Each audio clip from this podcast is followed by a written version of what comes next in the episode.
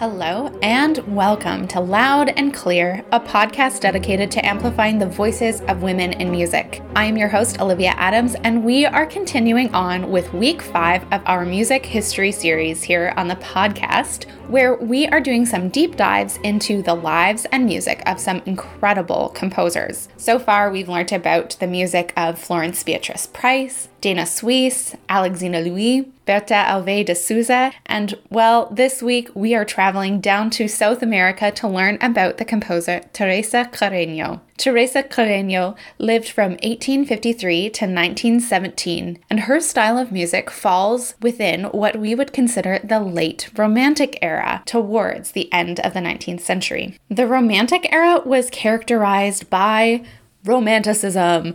And this was a movement that happened within art, in literature, philosophy, music. It affected the outputs of many European countries as well as countries that had been colonized by Europe. Tuning into our trusty encyclopedia, Encyclopedia Britannica says, and I quote, among the characteristic attitudes of Romanticism were the following a deepened appreciation of the beauties of nature, a general exaltation of emotion over reason and of the senses over intellect, a turning in upon the self and a heightened examination of human personality and its moods and mental possibilities, a preoccupation with the genius and the hero, and the exceptional figure in general, and a focus on his or her passions and the inner struggles. A new view of the artist as a supremely individual creator, whose creative spirit is more important than strict adherence to formal rules and traditional procedures. An emphasis upon imagination as a gateway to transcendence, experience, and spiritual truth, an obsessive interest in folk culture, national and ethnic cultural origins, and the medieval era, and a predilection for the exotic, the remote, the mysterious, the weird, the occult, the monstrous, the diseased, and even the satanic. Okay, so now that we know what Romanticism is, back to learning about Teresa Carreño.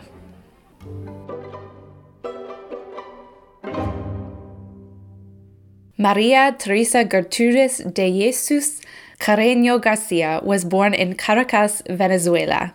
She was what we would consider today a child prodigy or a musical virtuoso on both the piano and as a soprano vocalist. So you can see how Teresa Carreño's rise to fame really fit well within the late Romantic era because they were obsessed with this idea of hero or the exceptional figure or the supreme individual. And so this was also the era of touring child prodigies and virtuosos of music and of the arts. And so we get the rise of the virtuoso pianist through uh, Liszt and Clara Schumann. And then we also get the rise of the touring child prodigy of which Teresa Carreño was one.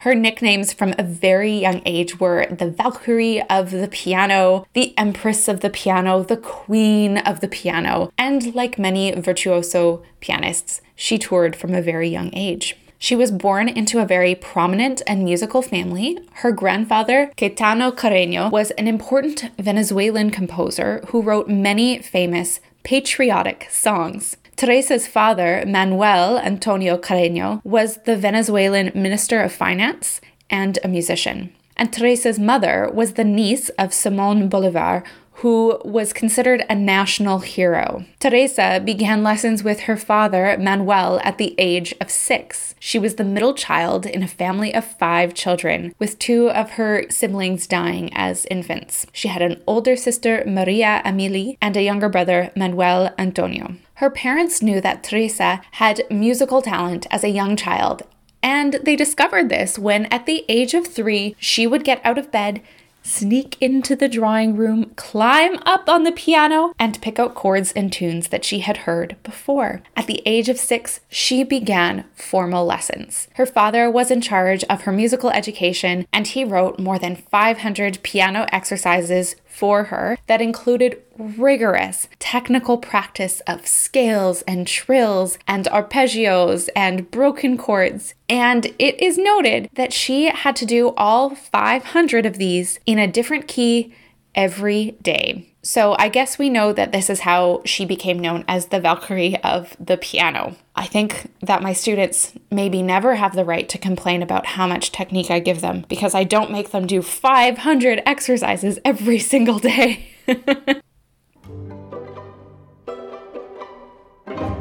July of 1862 after her father lost his job as the Minister of Finance and the country was in political upheaval due to the Federal War, the Carreño family fled to the United States. The family fled on a boat and arrived in New York City in August of 1962. Similar to the young life of Dana Suesse, Teresa Carreño's performing career became the main source of income for the Carreño family. Her first concert took place in Irving Hall, New York City. And due to the immense success of this concert, it led to a tour of the United States where she played for many famous people and sold out audiences all over the country, including an invitation to the White House to play for President Lincoln. She even received an honorary medal from the Boston Philharmonic Society after her Boston concert.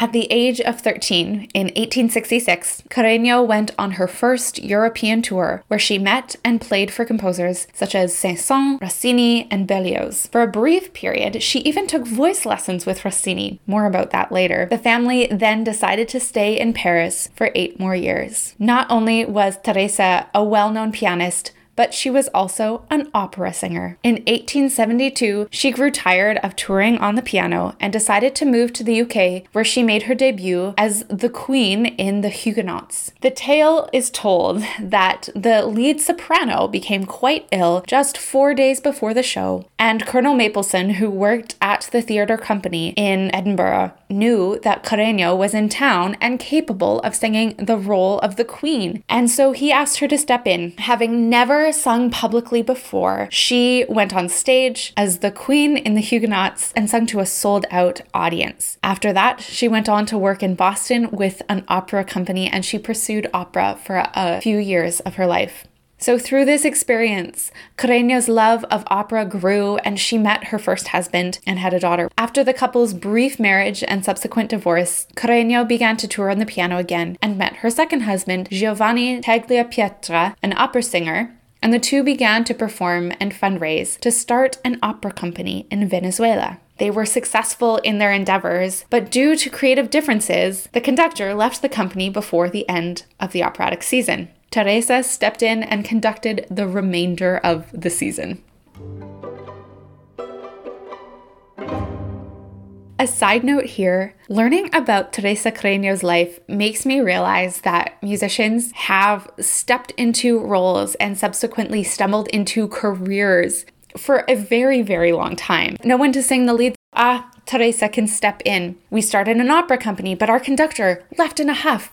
Teresa can step in. Back when we had Janna Sailor come on the podcast, she said that she fell into conducting on accident when she was the manager for the Vancouver Youth Orchestra and the conductor had to leave. She stepped in for a couple weeks while they were planning on looking for a new conductor, and she was so good at it that she stayed. Now, Janna Sailor is a decorated and highly acclaimed conductor. I think back to our episode just a few weeks ago on Alexina Louie, that due to an injury, she had to stop playing the piano and began to compose, and now she is one of the most decorated Canadian composers alive today. Patrick Anderson, a Paralympian and a pianist, says, You don't hit dead ends only forks. And sometimes these forks lead us down a path that we would have never imagined possible.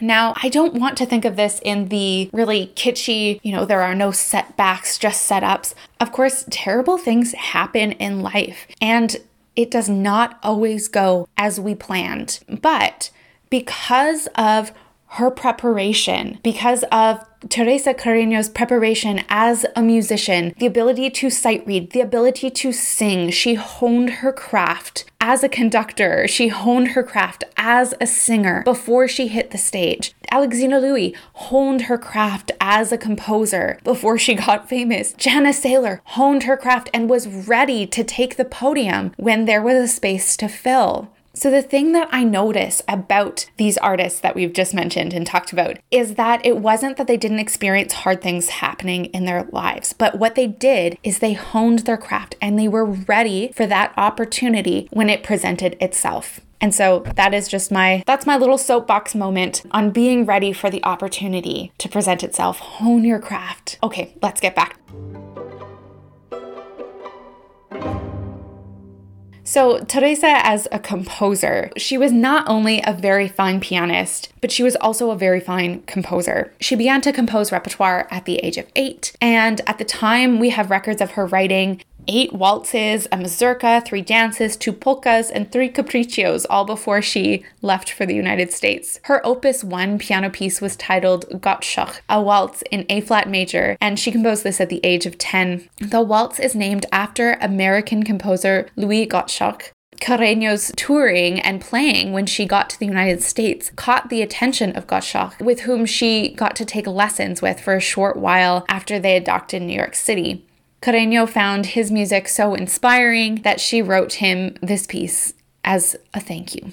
Over the course of her life, Carreño composed nearly 70 piano solo works, several pieces for voice and piano, choir, orchestra, as well as chamber music. And she wrote the majority of this music between the ages of 7 and 22, which I find to be absolutely incredible. And then she sporadically wrote throughout the rest of her life. Something I found quite interesting about the career of Carreño is that she was characterized as having, and I quote, a male head, male fingers, and a female heart. What this means, I am not entirely sure, but apparently intellectual genius and excellent piano playing can only be associated with men. Just to be clear, Carreño was her own sort of genius, although it was noted that she had incredibly big hands. Teresa's life, though she achieved career success at an incredibly young age, was also filled with much tumult and turmoil. She lost siblings and she lost children, with five of her children surviving. She married four times, with her last marriage to Arturo Tagliapietra being her most happy and longest lasting.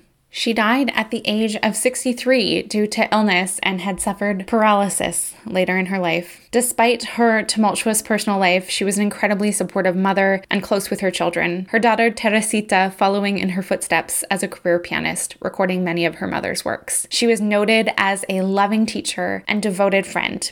She is remembered as one of the greatest pianists, which again earned her the nicknames of the Queen of the Piano, the Valkyrie of the Piano, and the Empress of the Piano in the media. Her ashes were buried in Caracas, Venezuela, her hometown, and the cultural complex in Caracas is named after her, which is the main performance hall for the Venezuelan Symphony Orchestra. A documentary directed by Andreina Gomez on the life and music of Teresa Carreño, titled Teresita and the Piano, was released in 2017, and I have linked to the preview to the that documentary in the show notes. A tribute to her life was published on June 23, 1917, in Musical America by Professor Anspacher, who writes she was an opal of musicians, all fire and pearl, and she had a contagious alchemy in her soul that turned every emotion into loveliness and rapture. As an artist, she was a master woman, full of inspired energy and triumphant, majestic purpose. She was truly a Valkyr among pianists. Above all things, she was an initiated and consecrated soul. In the face of Carreño's superb accomplishments, I feel that it would be ungrateful in us to meet here solely to mourn. She left us all the richer by the inspiration the example, and the high nobility of her life.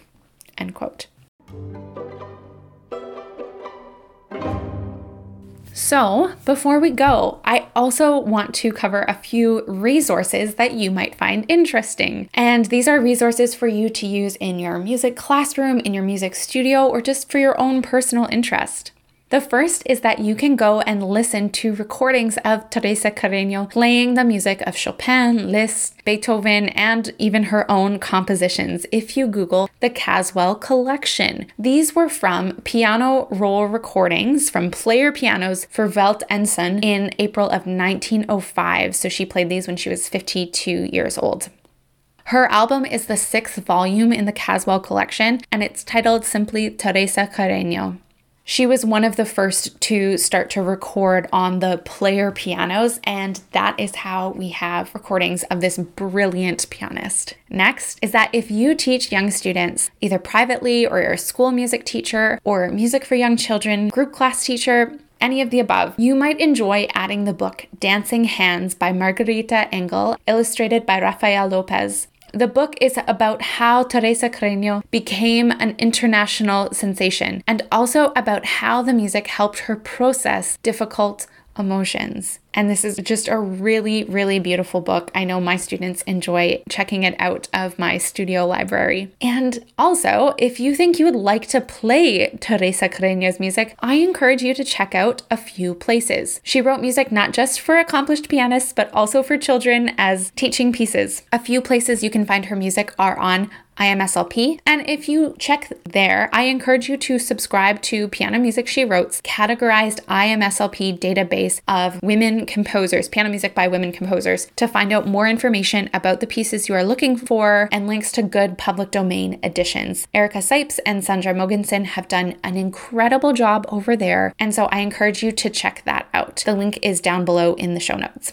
You can also find her collections through the Hildegard Publishing Company under Music for Piano, as well as her collection of piano pieces for children published through Barnes & Noble's Press. Lastly, and this resource is for all my classroom music teachers, if you go onto the website Squilt music.com, which stands for Super Quiet Uninterrupted Listening Time. There is an excellent resource on Teresa Carreño that I will link down below in the show notes, which breaks down in child friendly language the life and music of Teresa Carreño. It also gives a curated playlist of music listenings and questions to answer and talk about with your students, as well as links to other classroom friendly resources around the music of Teresa Carreño and composers from South America. I highly recommend that you check out that resource. It's an amazing resource and it's online for free. Okay, I think that is going to have to do it for this week's episode on Loud and Clear. I hope that you are enjoying this series and you're learning more about these incredible composers. I know that I'm enjoying creating them for you and also